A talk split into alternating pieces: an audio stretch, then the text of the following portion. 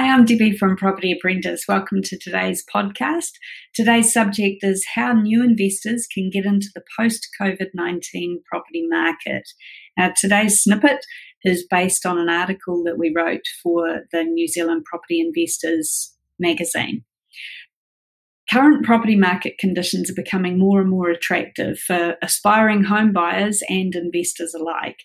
And as property investment coaches and registered financial advisors, we can see the importance of combining this motivation with knowledge and a plan in order to avoid making a huge financial mistake that could actually prevent you from reaching your long term goals.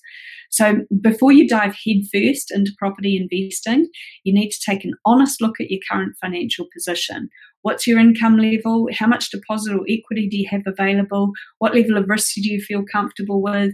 What do you want to achieve from property investing? All of those things are really important. And it's also really important to speak to an independent mortgage advisor early on in your investment journey so you can find out how much money you can borrow based on your provable income.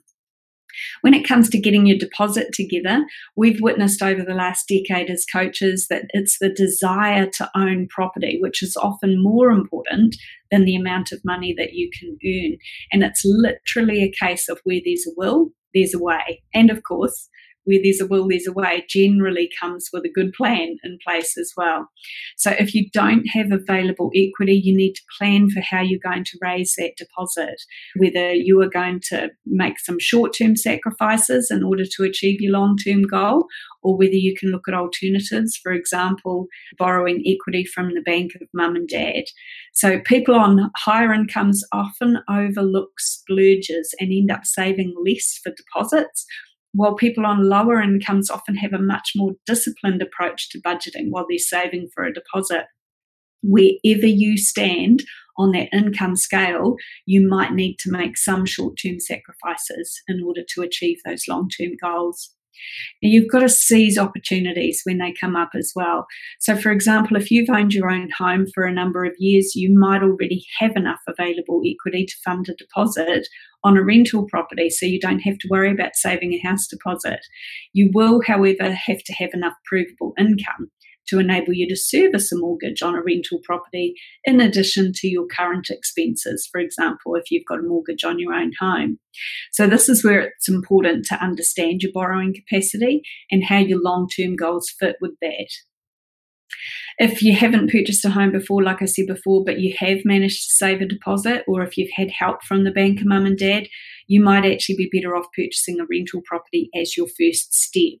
You know, so it's only if you're looking at using KiwiSaver to fund the deposit that you're limited to purchasing a home.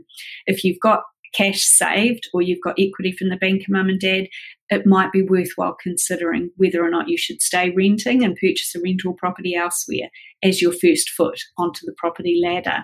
And the reality is that rent in many parts of New Zealand is a lot cheaper than owning property in the same area. So, yeah, it, it, it's just part of life in New Zealand at the moment.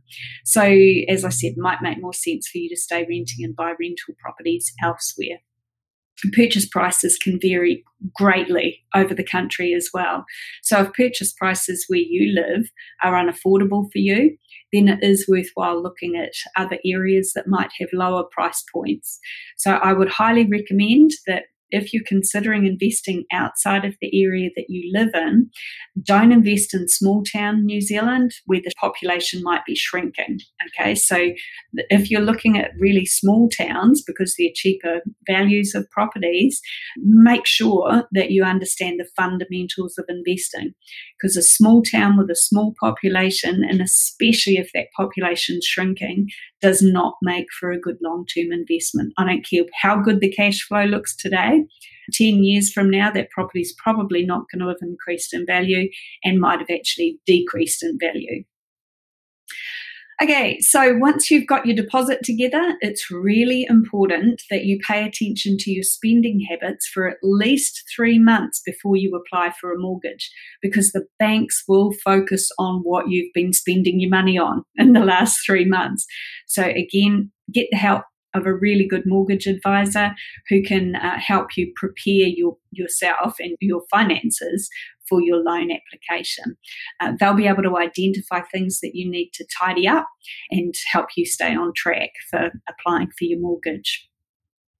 So, how much do you actually want it?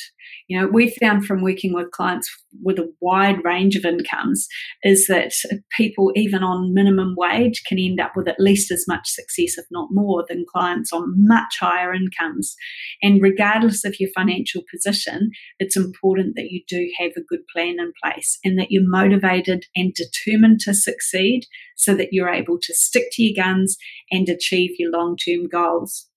Property investment is not a swimming pool that you should just dive into. It's not the same as buying a home. The more you learn, the lower your risk. Okay, and the more successful you're likely to be as well.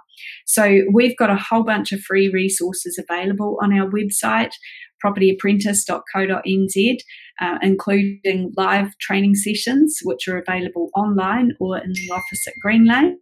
So, yeah, feel free to check us out and we'll look forward to hearing from you if you need help on a one on one basis.